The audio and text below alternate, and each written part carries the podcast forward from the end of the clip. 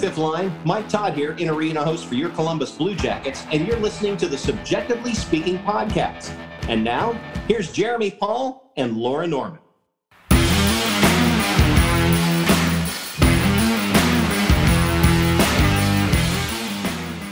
What's going on, everyone, and welcome to another edition of Subjectively Speaking on the Hockey Podcast Network, presented by DraftKings. My name is Jeremy. And I'm Laura. And Laura, we're joined by a very special guest today um, who probably needs no introduction to Blue Jackets fans, especially those of you on Twitter um, and those of you who listen on the radio, because we're joined by Dylan Tyrer, the radio host and broadcast coordinator for the Columbus Blue Jackets. Dylan, how's it going?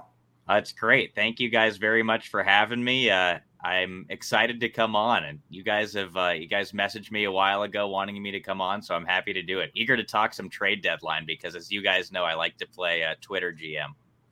There's no better person to do exactly that, so we're really looking forward to it. Um, you know, the title's great. You know, your position cool and all, but talk to us about who you are, what you do with the team, what your role is. Um, just kind of give us the Dylan Tyrer story. Yeah, so um, I'm originally from the Los Angeles area, uh, and then I went to Ohio State. Uh, knew I wanted to get into sports broadcasting, and that happened rather quickly at Ohio State. I got right into it. Um, start got my start uh, doing Ohio State women's hockey, actually. So Ohio State women's hockey is near and dear to my heart. We recently came out with a little video feature on the growth of the program the last six or so seasons. So shameless plug. If you haven't checked that out, make sure to go check it out because the Ohio State women's team is they're doing something special right now, going to the Frozen Four and potentially looking for their first ever national championship. But yeah, long way of saying I got my start in broadcasting doing Ohio State women's hockey, then started doing Ohio State men's hockey. Um, did other sports at Ohio State, football, basketball, baseball, um, on top of doing the hockey stuff. Um, got very lucky to be a Blue Jackets broadcasting intern um, during my sophomore year at college, and the rest is history. I got really fortunate, and I was in a good position at that time that Bob McElligott and uh, the former director of broadcasting, Russ Mollahan, who retired before this season, they liked me enough to bring me back in a part time role where I kind of helped out as a, a, production assistant while I finished college.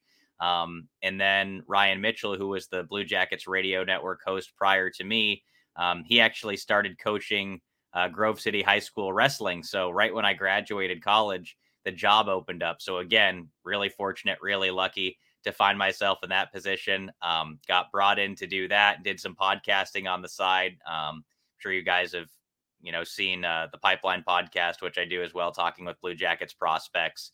Um, and then this offseason, Russ retired, so I took on some more duty.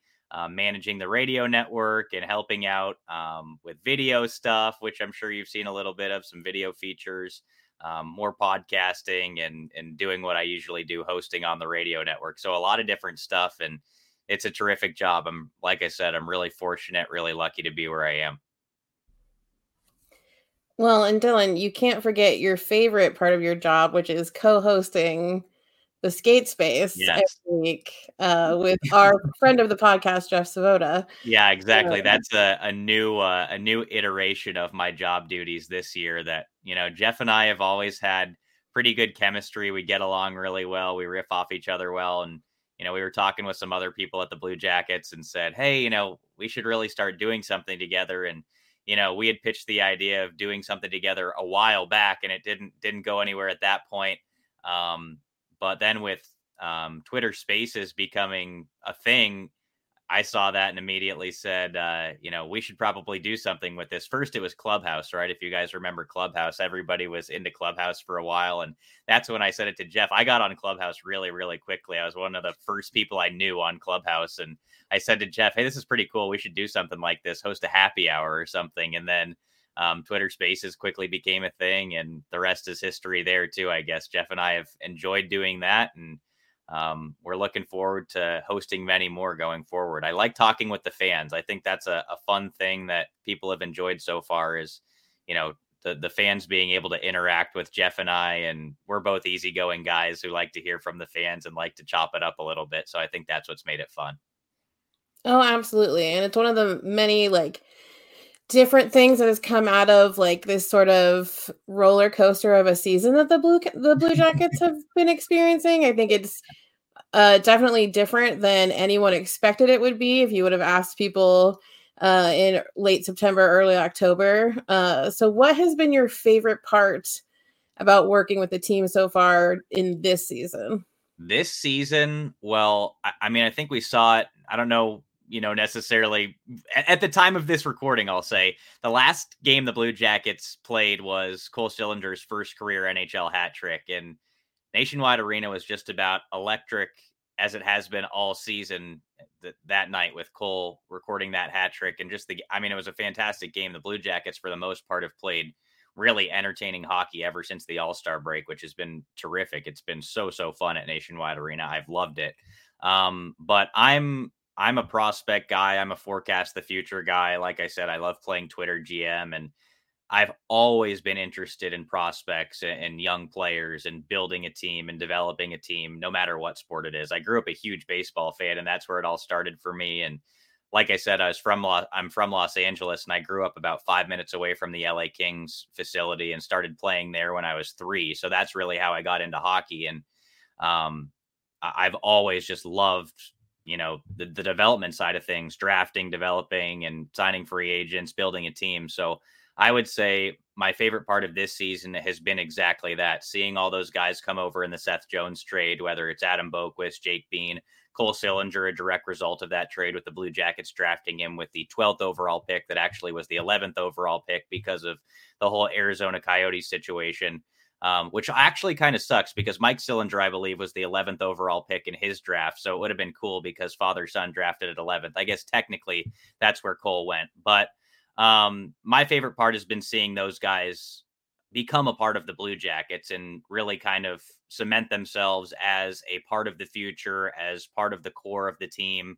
Um, whether it's Igor Chinakhov coming over to North America playing with the Blue Jackets, Cole Sillinger, like I said, Boqvist, Jake Bean all these guys that are new to the Blue Jackets. That's been so fun this season. And you can see, you get a glimpse of what the Blue Jackets are going to be. And I thoroughly believe, I, I really do believe that the Blue Jackets are going to be a very special team in, in just a couple of seasons. And after this season, I think it's going to be sooner uh, rather than later, sooner than we probably previously expected.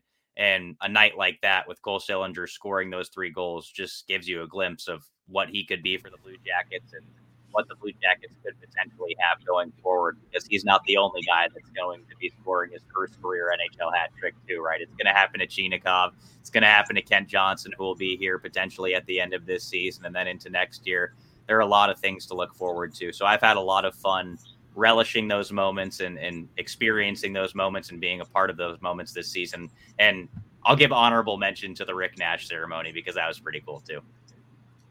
Yeah, without a doubt. I never thought I would experience something like that and just being able to catch that and like take that in, which was so unique in a time where we're talking so much about the newness of the Columbus Blue Jackets and the future of the Columbus Blue Jackets to also be able to like, you know, put that alongside of a ceremony like that a few weeks ago for Rick. I mean, it was just such a special moment for the franchise and I felt like it was done at just the right time. Yeah, that was that's a great point by you that I hadn't necessarily thought about that you know, so much is changing in the Blue Jackets organization right now. It's such a young franchise and a young team on the ice and off the ice too. Brad Larsen, obviously, in his first year as an NHL head coach. And there's kind of that, I don't necessarily want to say mending of fences, obviously, because, you know, everybody loves Rick Nash and, and things like that. But it didn't necessarily end in Columbus the way that he wanted to or the fans wanted to, right? You know, everybody thought it would end in, in winning. Um, but I, think it is really special that you know it's kind of a callback to the old and the organization really, really tying itself together. That now Rick Nash is he's not just a part of the organization; he's the guy that's directly in charge of handling the development for these young guys. So it's really, really special. And and you're right. That's that was a great point by you. And I'm so excited about that. That the Blue Jackets, it's really, really a family again, right? Yeah, it feels that way. And it's hard to not feel that from the fan side of things too. It just feels like everything is simpatico again. I don't know that's if that's good. the right no, That's good. I'm glad the fans feel that way. I'm I'm very happy they feel that way no doubt and and i think you say it exactly right when you're talking about like what's been so exciting about this season is is thinking about the prospects i mean it seems like every chance the blue jackets have had to call up a young guy to perform on the big stage you know trey fix-wolansky you know igor chinakhov making the team cole sillinger all these young guys i mean the prospects are a plenty in Columbus. And you, like you mentioned earlier, the Prospects Pipeline podcast that you've been doing, uh, which seems like it's just a, a, lot of fun for you to do. Like it sounds like it's one of the best parts of your job. What who has been your favorite prospect to get to know, um, not only as a player but just as a person as you've been going through that process? That's a good question. Um, I really like all the guys. There's not one guy where it's like ah, I didn't really like that interview. It's I've had a really good time getting to know all of them. The last one that I did, I did Samuel Knazko. Um, he was a Blue Jackets third round draft pick in 2020. He's playing right now in the WHL with the Seattle Thunderbirds. And uh, I had no idea what to expect because I had never talked to him before, um, never seen him before. Um, didn't know how well he would speak English because he's he's from Slovakia, just won a bronze medal, um, first ever hockey medal for Slovakia in their nation's history at the Winter Olympics. Um, but he hopped right on and he was like, Hey, how's it going? So great to meet you. So excited. So I really liked getting to know him. Um, Kent Johnson was obviously cool because he's a big time, you know, he's a big time Blue Jackets prospect. Um, I feel like I've always had a special bond with Trey Fix-Wolansky because he was a guy that I talked to way back when I started the Pipeline podcast. And um, I think Trey Fix-Wolansky's first call up, so um, right after the All Star break when the Blue Jackets went on that trip where they started winning, and obviously Trey scored in his first NHL game in Washington. Um, I think I was the first person in the Blue Jackets organization to see Trey in the building because Trey walks. He I just happened to be walking out of the locker room tunnel and somebody is walking through security with all their bags and all their sticks. And I looked to the right and I said, Oh my goodness, that's Trey Fix-Wolansky. I said, Hey Trey, Dylan Tyrer, nice to meet you. We've talked to each other a million times over the internet, but I'm finally meeting you in person. So that one was a good one. And you know, I've enjoyed getting to know him. There's so many different guys that that I have gotten to know and that I've liked talking to. Um, it's hard to pick one, but I guess recency bias says that I like Samuel Knazko just because I, I think he's going to be a fan favorite going forward. Once he gets to Columbus and kind of establishes himself, I think he'll be a fan favorite because I, I think he likes the social media and I think he likes interacting with fans and having fun. So, you know, I talked to him for 25, 30 minutes and that's what I was able to pull away. So who knows if it's right, but um, I, I seem to like Sam a lot and, and he, I think he'll be a fun guy for Blue Jackets fans. Well, and speaking of like fan favorites and like people getting emotionally attached to players, at the time of us recording this, we are a week away from the NHL tra- trade deadline. and um, you might not know this. I am the more emotional one of the two of us on this show. Um, and the trade that's deadline, fair. like that's fair. You everybody needs. It's good that you guys are cut in half that way. Somebody has to be emotional because I mean that's how I feel when I see a guy traded away. Part of me is sad because I'm gonna miss him, but you need to have the business mind too, right? So it's good that you guys are split down the middle like that. Yeah, I'm yeah. the heartless one. I'm pretty much just like, oh, it's a good move for the team. That's great.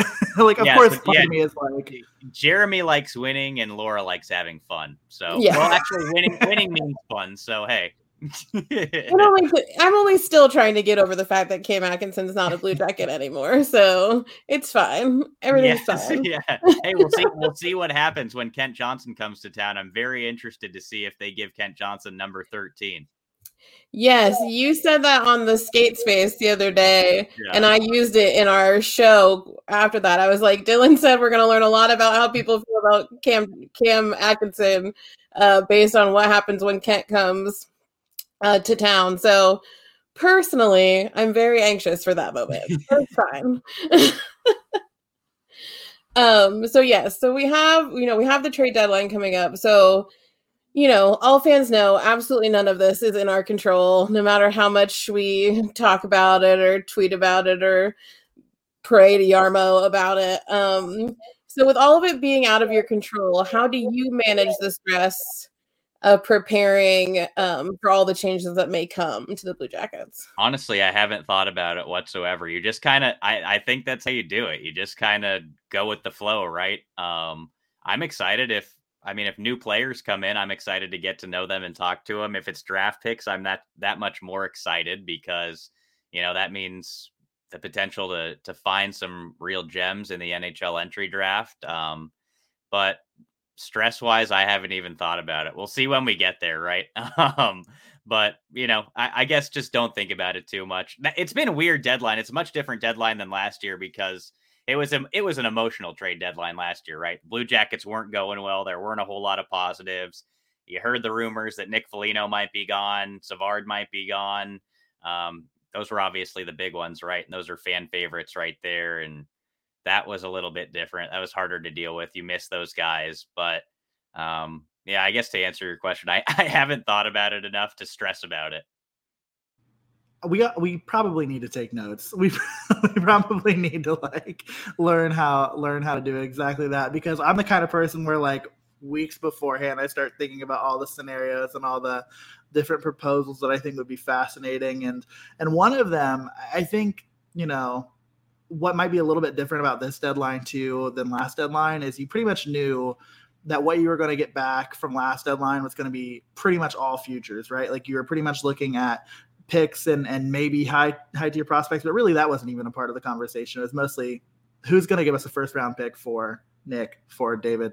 Um, where this year it feels like there might be more um, of a desire to I don't want to say make hockey trades, but make trades that could potentially affect the Blue Jackets from a player perspective right away. Um, one of those, uh, and the fourth period tied the Blue Jackets to him, um, is possibly Dylan Strome in Chicago. And I was wondering what your thoughts are on that. If you've heard those rumors, um, what you think the Blue Jackets would have to give up in that scenario. What would you be comfortable giving up in that scenario? And just basically, do you think that that's a possibility on trade deadline day? Yeah, it's kind of an interesting proposition, right? Because the rumor has been that the Chicago Blackhawks have been shopping Dylan Strome for a long time. You know, the Blue Jackets were kind of linked to him. Um, I think it was by the same source, the fourth line. The the Blue Jackets were linked to Dylan Strome before the season as well. And things, I mean, things in Chicago have obviously been strange for the last year and a half. Um, they started the season poorly. Um, Jeremy Colliton was in charge there. Dylan Strome wasn't playing a whole lot at that point. Um, I was actually talking about this before the Blue Jackets Wild game the other night. Um, that Dylan Strome, he played with Alex DeBrincat and Patrick Kane right when he got to Chicago, and he was excellent. If you remember that, he put up, I think, 50 points in his first season with the Blackhawks, and everybody was like, all right, this is a heck of a move. This guy could be their number one center or number two center of the future. Then he kind of fell out of favor, I guess, with Jeremy Colliton. He was playing on the fourth line for the bulk of this season. He was being scratched early in the season. Um, and then Colliton gets fired. He's replaced by Derek King. Um, and now he's back playing with Alex DeBrincat and Patrick Kane, and he's playing out of his mind right now.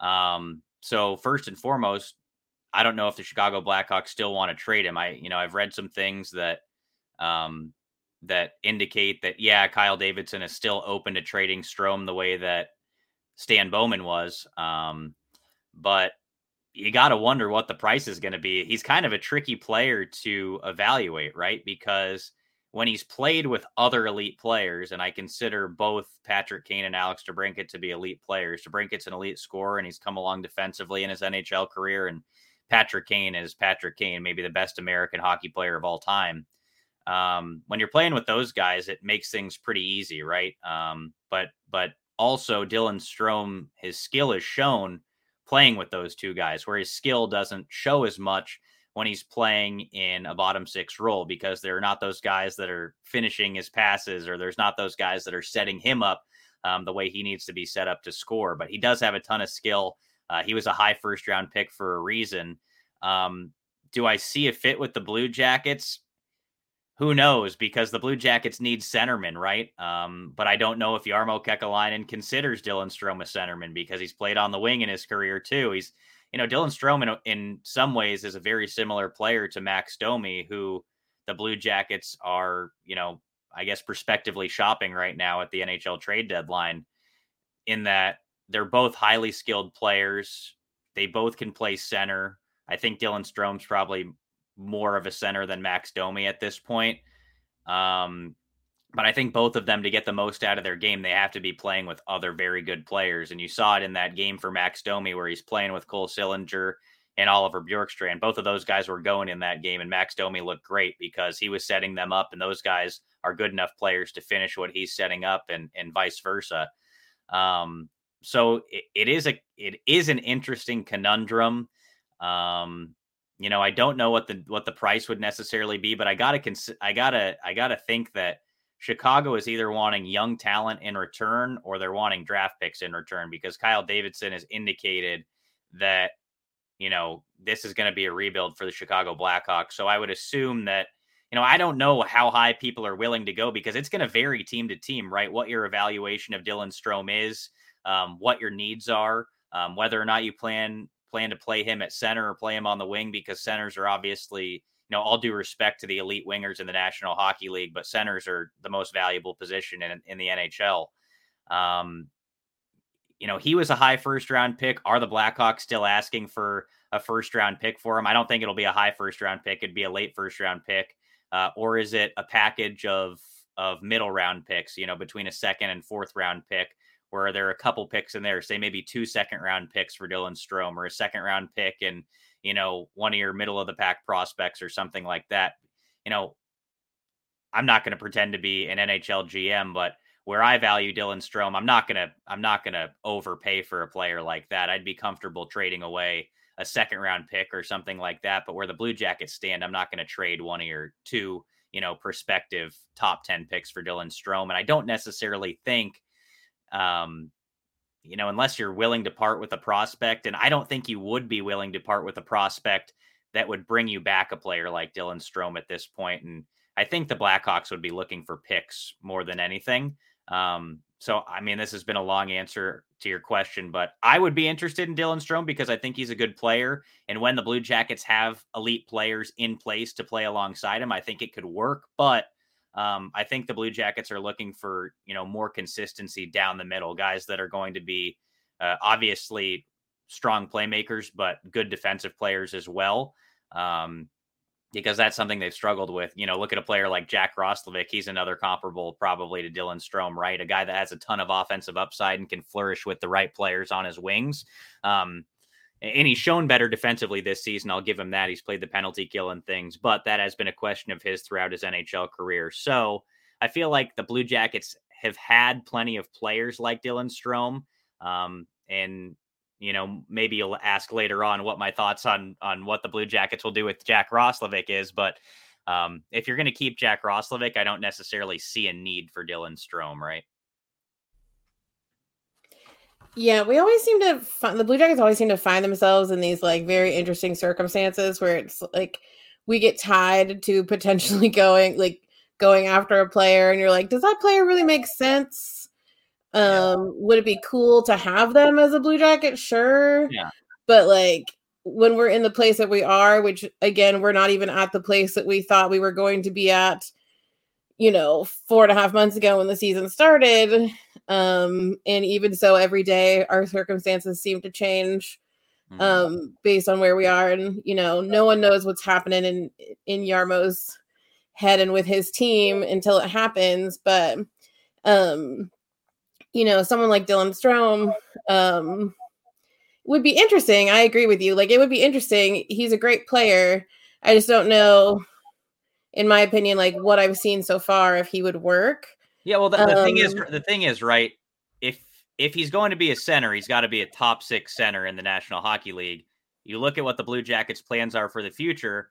You know, they've said that they've drafted their two top six centers of the future in this past draft: fifth overall Kent Johnson, eleventh or twelfth overall Cole Sillinger.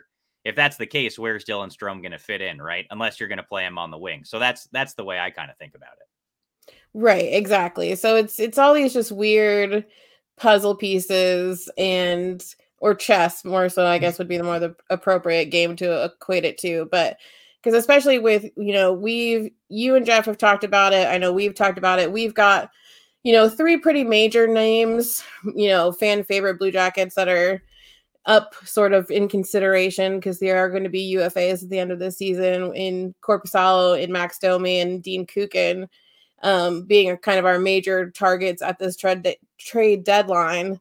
But do you see anyone else getting dealt, like any of the RFAs or anyone sort of out out left field potentially? I think it'll, you know, all indications right now are that it'll be those UFAs for the most part. Um, listen, nothing is going to surprise me at this trade deadline, to be completely honest with you. I, am you know, the Blue Jackets do what the Blue Jackets do. Jarmo Kekalainen's been known to make a splash every now and again, right? You think about the Artemi Panarin for Brandon Saad trade. Nobody saw that one coming, and it came out of came out of thin air. Um, you know, I I don't necessarily see see a situation where um, you know, one of the RFAs or, a guy who has term on his contract would be dealt because Jarmo, I think, also wants to keep the, the this core of guys together for the most part.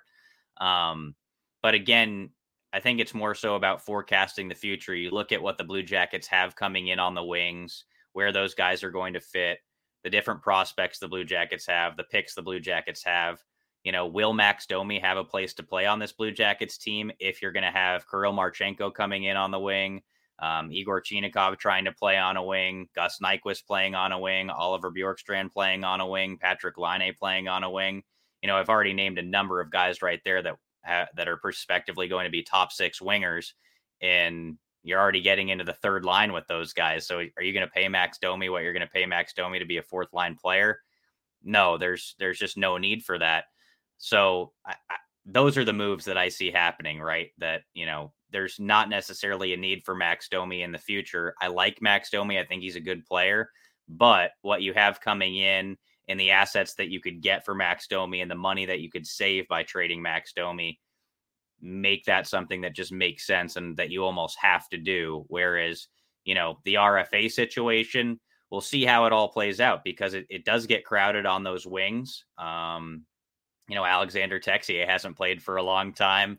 He wants to fit in somewhere, right? Do the Blue Jackets see him as a centerman uh, in the future? There's that third line center spot that's looking pretty good, but you've also got Boone Jenner and Sean Kuraly tied up for the foreseeable future as well. So there are a lot of bodies for the Blue Jackets, and I think they're doing the right thing in that there are a lot of bodies, but they're going to see who works out and who doesn't and they're going to take the best guys and they're going to use the best guys and the best guys are going to be Columbus Blue Jackets and then maybe the players that are kind of on the fringe those are those are the guys that they deal going forward but that's a couple seasons away.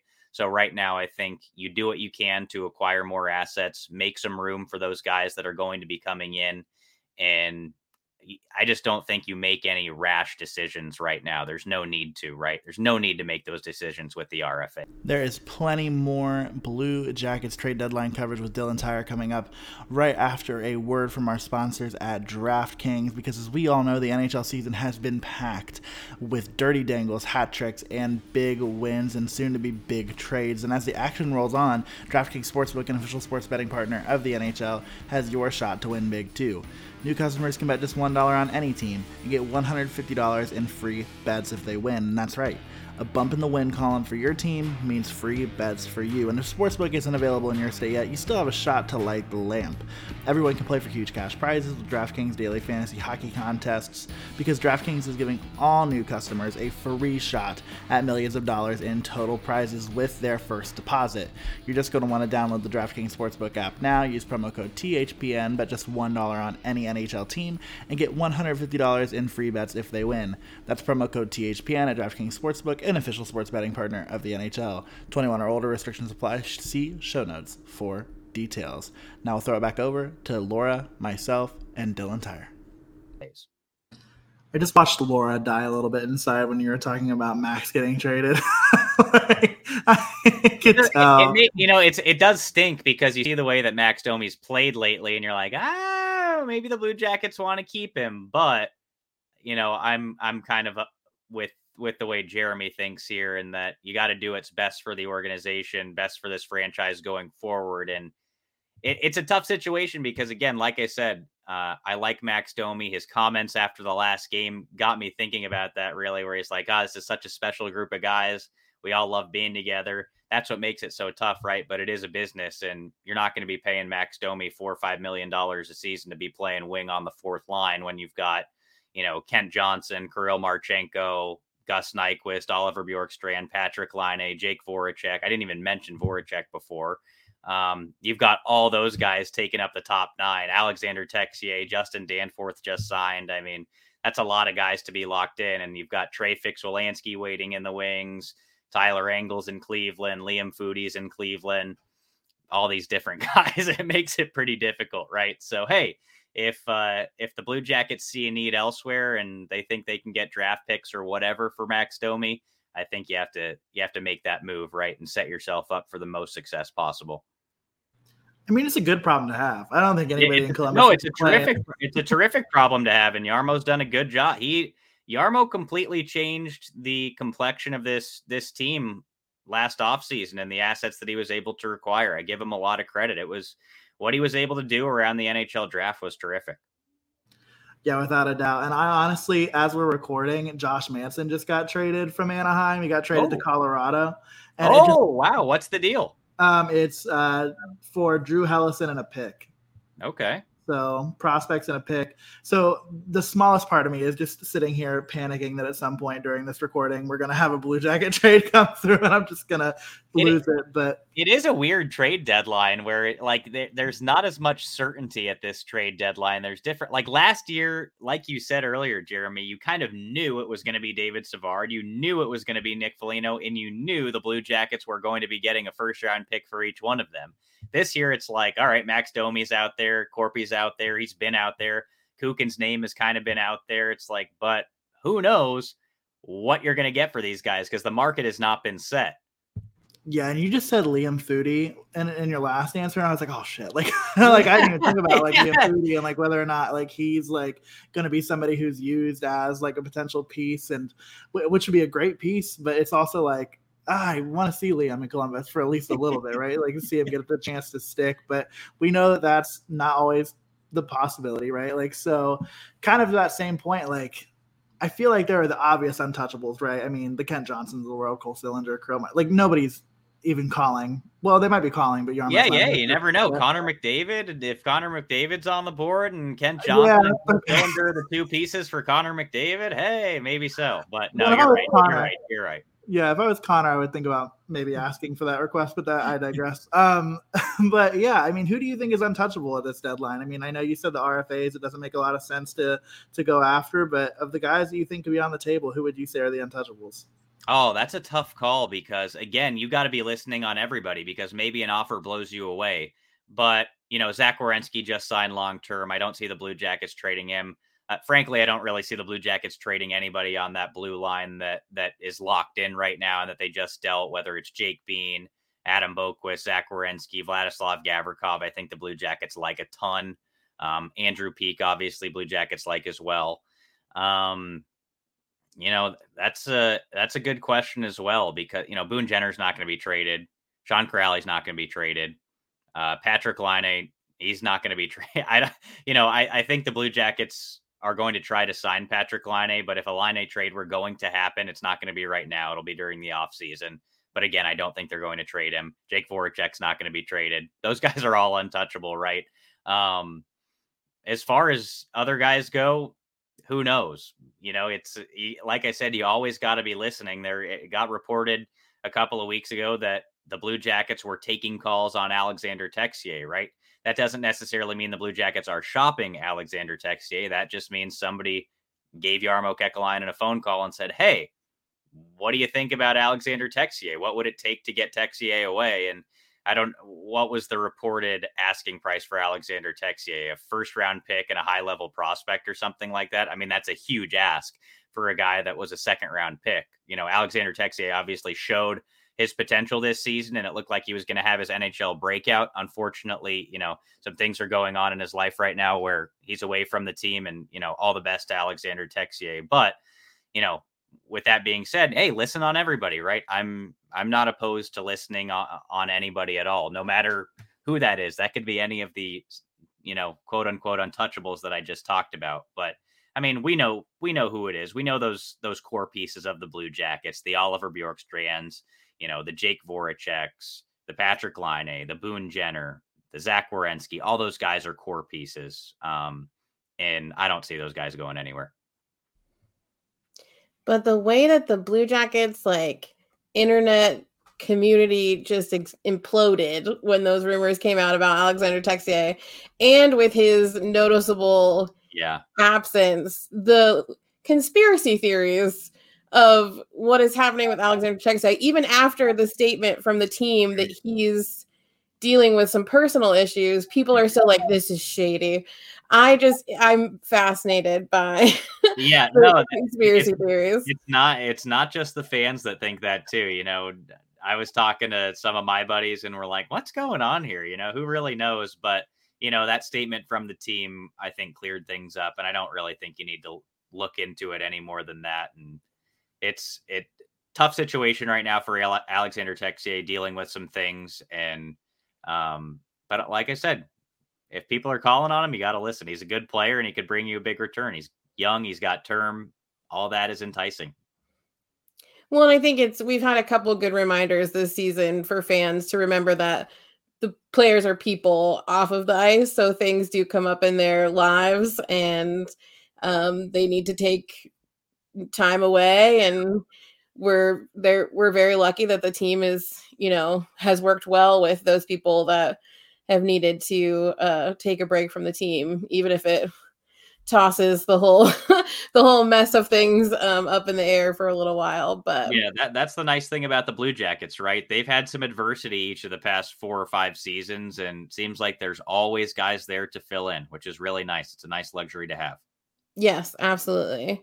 And so we reached out um, to sort of transition. We reached out to our Twitter followers okay. to send in some questions. We haven't told them yet that we're talking to you. We we like to keep our guests secret, but um, so we had a few people send some stuff in. So we're gonna see what you feel about what some of the fans are talking about. Um, okay.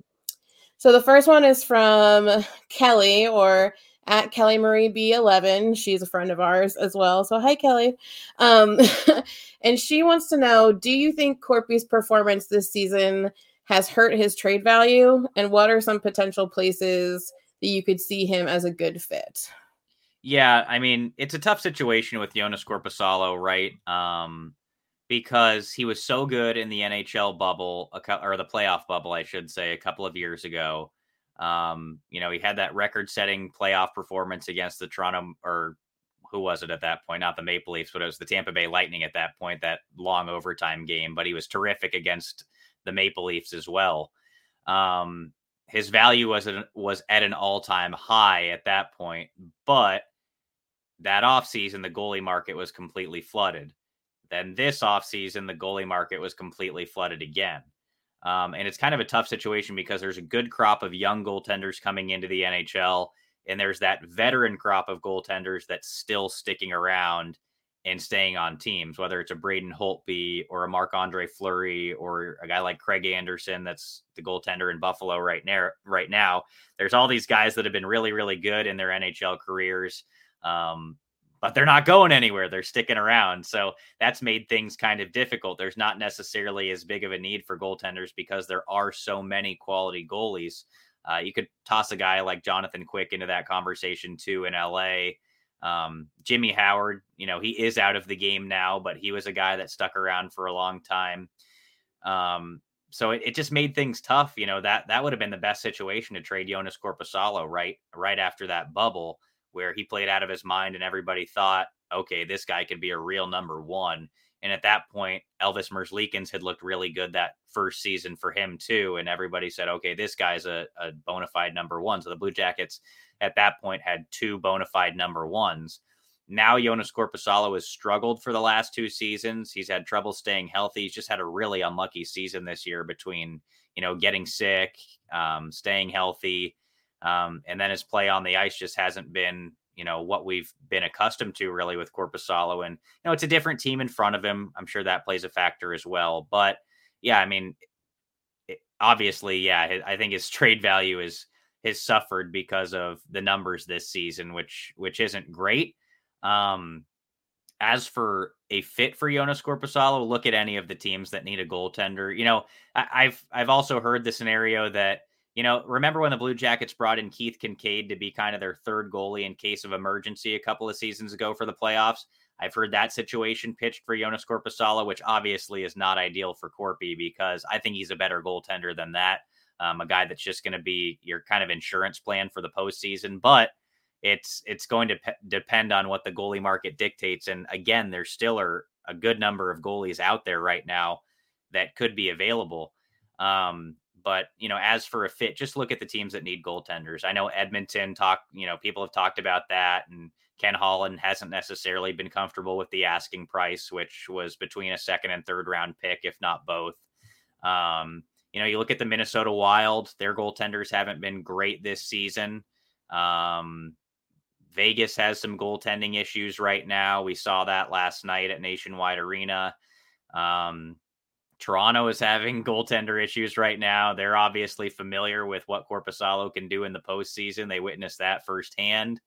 Um, you know, it's there are a lot of different teams. It's the same situation with Max Domi, right? All these good teams are saying, "Hey, we want secondary scoring and some grit." Well, that's exactly what Max Domi is: secondary scoring and some grit. There are all these teams that are saying, "Hey, we could use another goaltender for the postseason." Maybe it's Joonas Korpisalo. I mean, the Colorado Avalanche, maybe they want to add a goaltender. Who knows? Who knows? You know what these teams want to add because I feel like it happens more often than not um, around the trade deadline. Some team will swoop in out, out, of nowhere that you didn't expect, and you're like, okay, that makes sense. That they needed a goaltender. Um, so the mar, I just think the market is going to dictate what happens with Korpisalo because if a team is comfortable with paying the asking price for the Blue Jackets and he's going to be, you know, their number 2 going into the playoffs or they're going to give him an opportunity to win the job and and be their guy going into the playoffs, that's a great situation for Korpisalo or the Blue Jackets could get, you know, a lesser prospect or a later round draft pick and you know, they send Joonas Korpisalo to be somebody's third goaltender for the postseason. I think that's worst case scenario, right? But as much as I hate to say it because I love Joonas Korpisalo, I've loved talking to him over the past few seasons. I think he's underrated, the funniest Blue Jacket and the most entertaining Blue Jacket. Um, but I think you have to trade him, right? You have to get something for a guy rather than just letting him walk.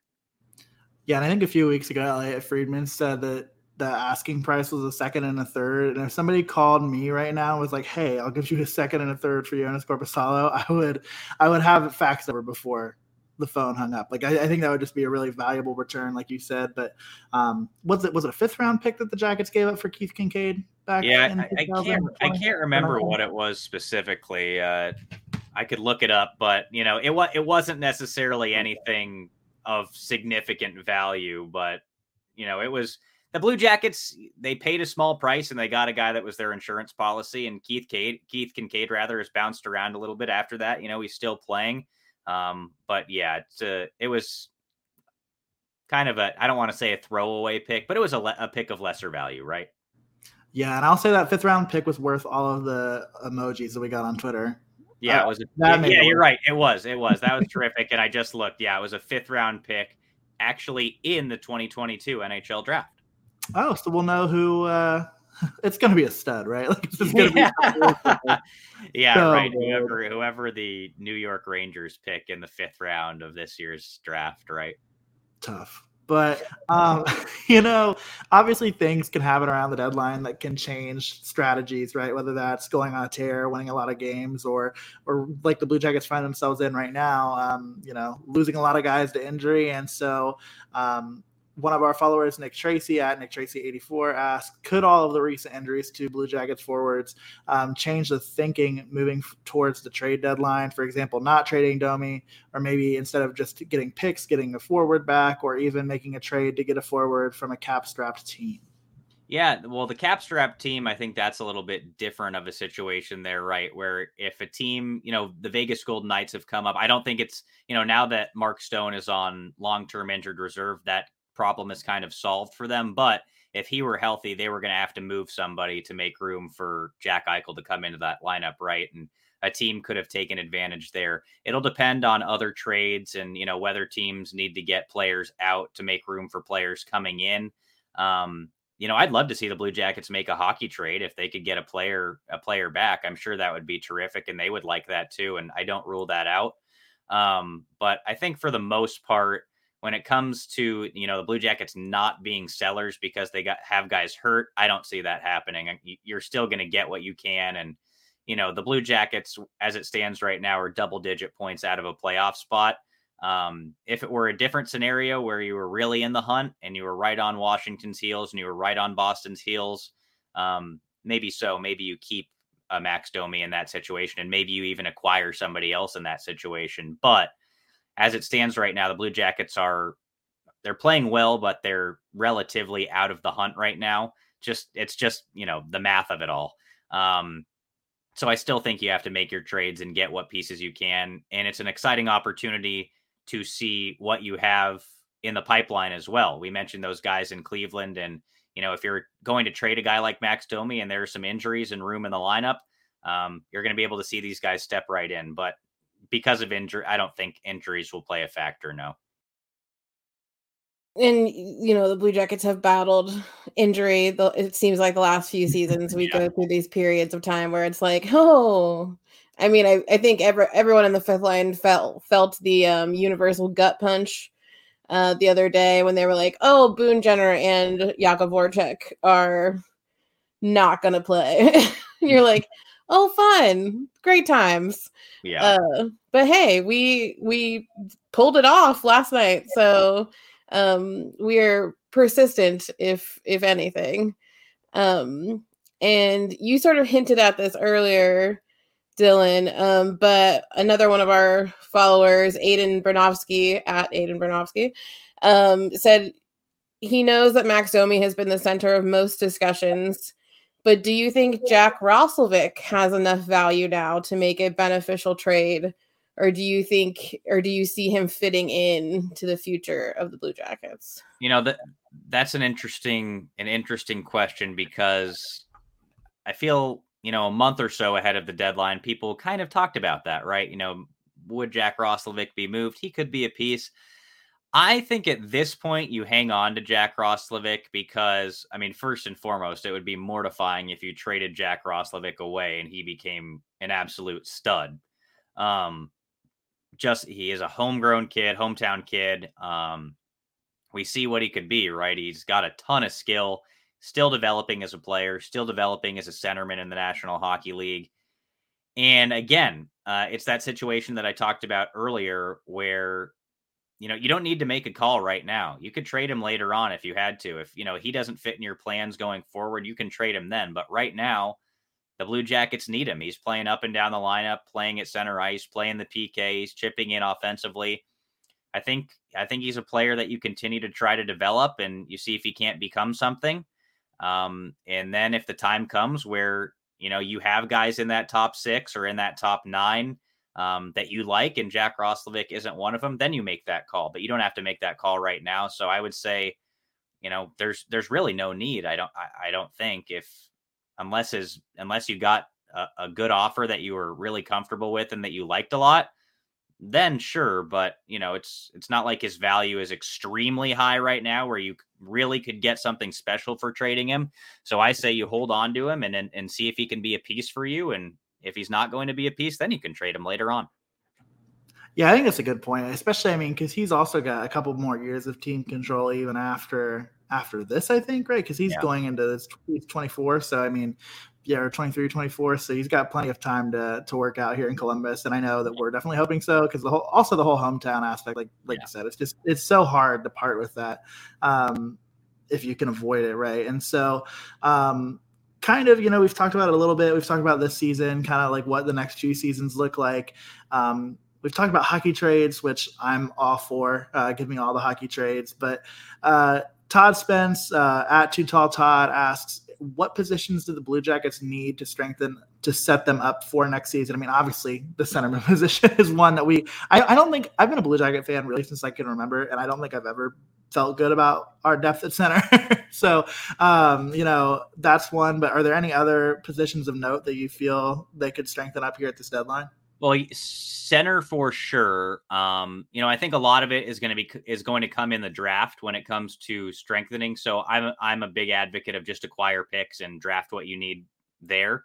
Um, you know, I think the Blue Jackets, and we'll see. And I think you know some of that shoring up stuff happens more so in the off season rather than at the trade deadline. You know, say the Blue Jackets need a third pair right shot defenseman for next season. I don't think you go and get him right now. I think that's something that you address in the offseason. But I bring that up. That's something that I think the Blue Jackets could use. I think they could use a little bit more shutdown um, when it comes to the defensive side of things. But again, you have a bunch of prospects in waiting defensively as well. We've seen a little of Jake Christiansen this year.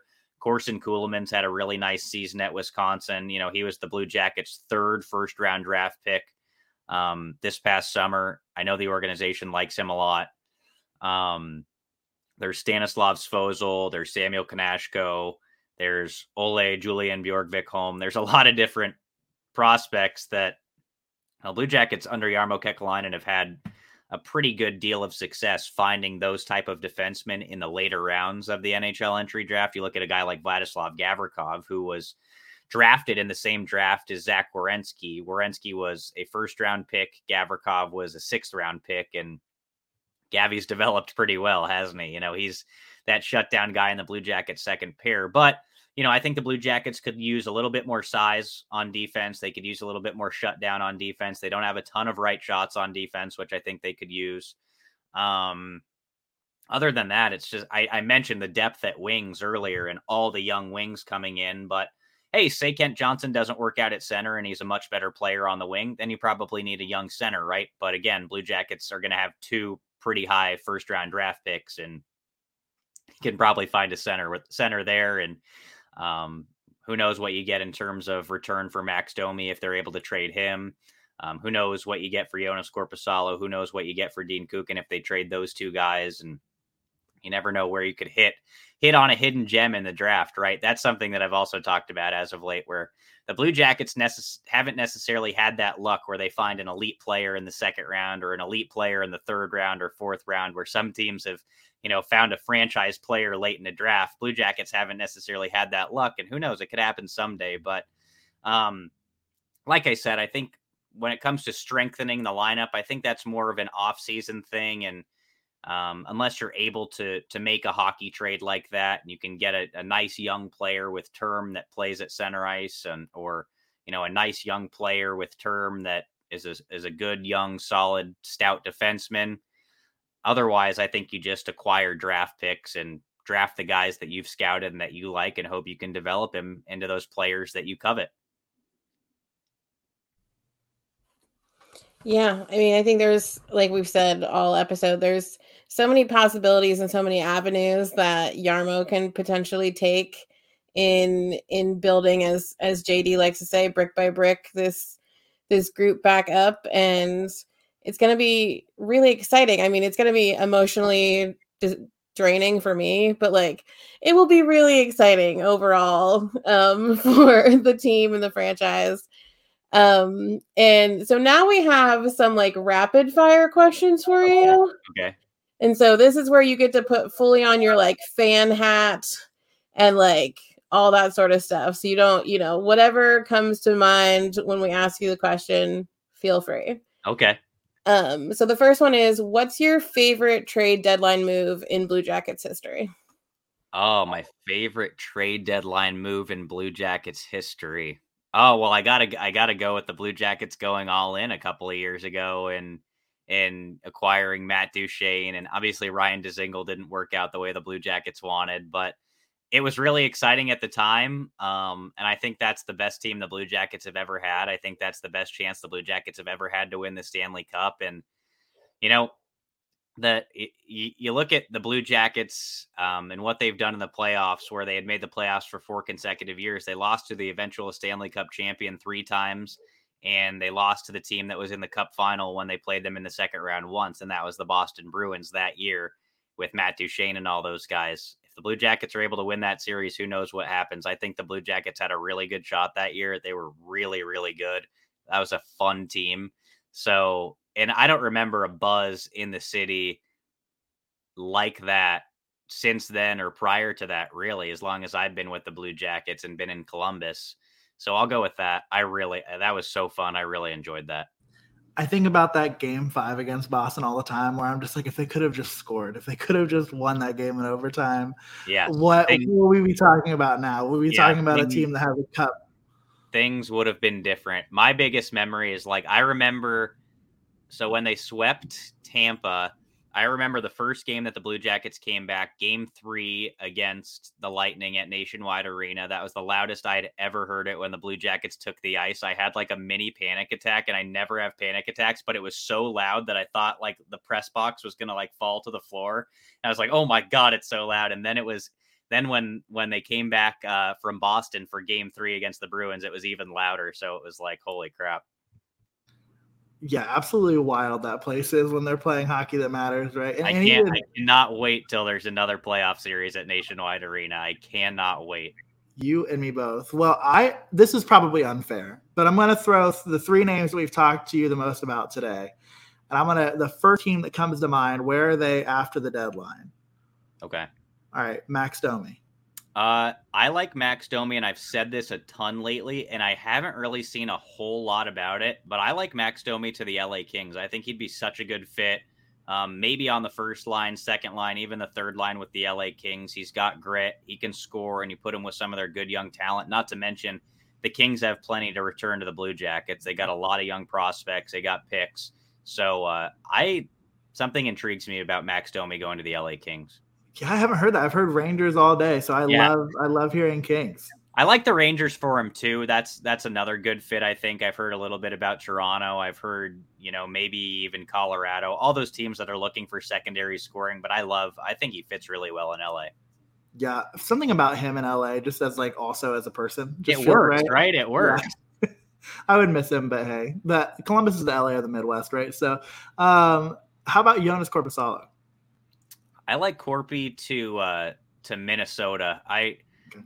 I even if it's like their third, you know, their their insurance policy and I don't I don't know what the situation is there with their goaltenders. I had I didn't necessarily realize that both of those guys were right around a, a goals against average of three and save percentages right around nine nine hundred. And I mean Korpi's numbers are are not great this season, but you know, I I wonder if they have a little three-way battle to try and get the best out of some guys towards the end of the season. So I could see Joonas Korpisalo go in there, but there are a number of places he could go.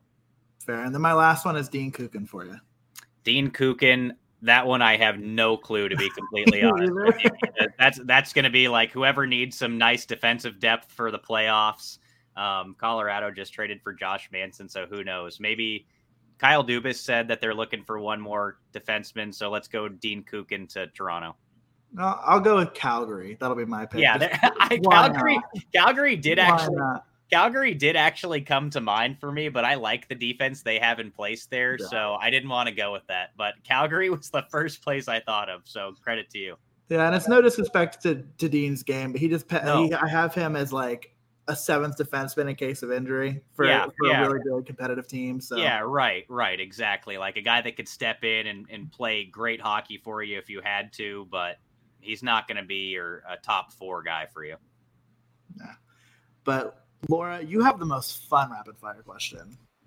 I do. And it's the question that we like to end all of our interviews with Dylan because when we first when we first started the show a little over a year ago, um, we were kind of trying to find our way and we found our way talking about snacks. Okay.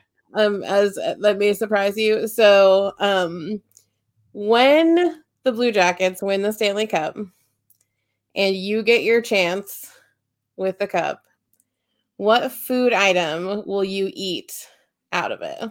Oh, that is a great question. The first thing that pops to mind is chicken fried rice for me because I love chicken fried rice and I feel like it would look so nice in the top of the Stanley Cup there. So I'll go with chicken fried rice. Yeah, that's a I, good one. Yeah, I absolutely love because I already picturing like the nice dome. Oh yeah, yeah, right, right, right. I'm a big Mexican fan. Mexican food's my favorite, but Chinese is right up there too. And oh, I chicken fried rice. That oh, it's so good out of the Stanley Cup. Let's go. I'm, I'm ready for that. Oh yeah, I mean, I mean, I'm I'm sure you wouldn't be the first. I feel like that feels like a popular food.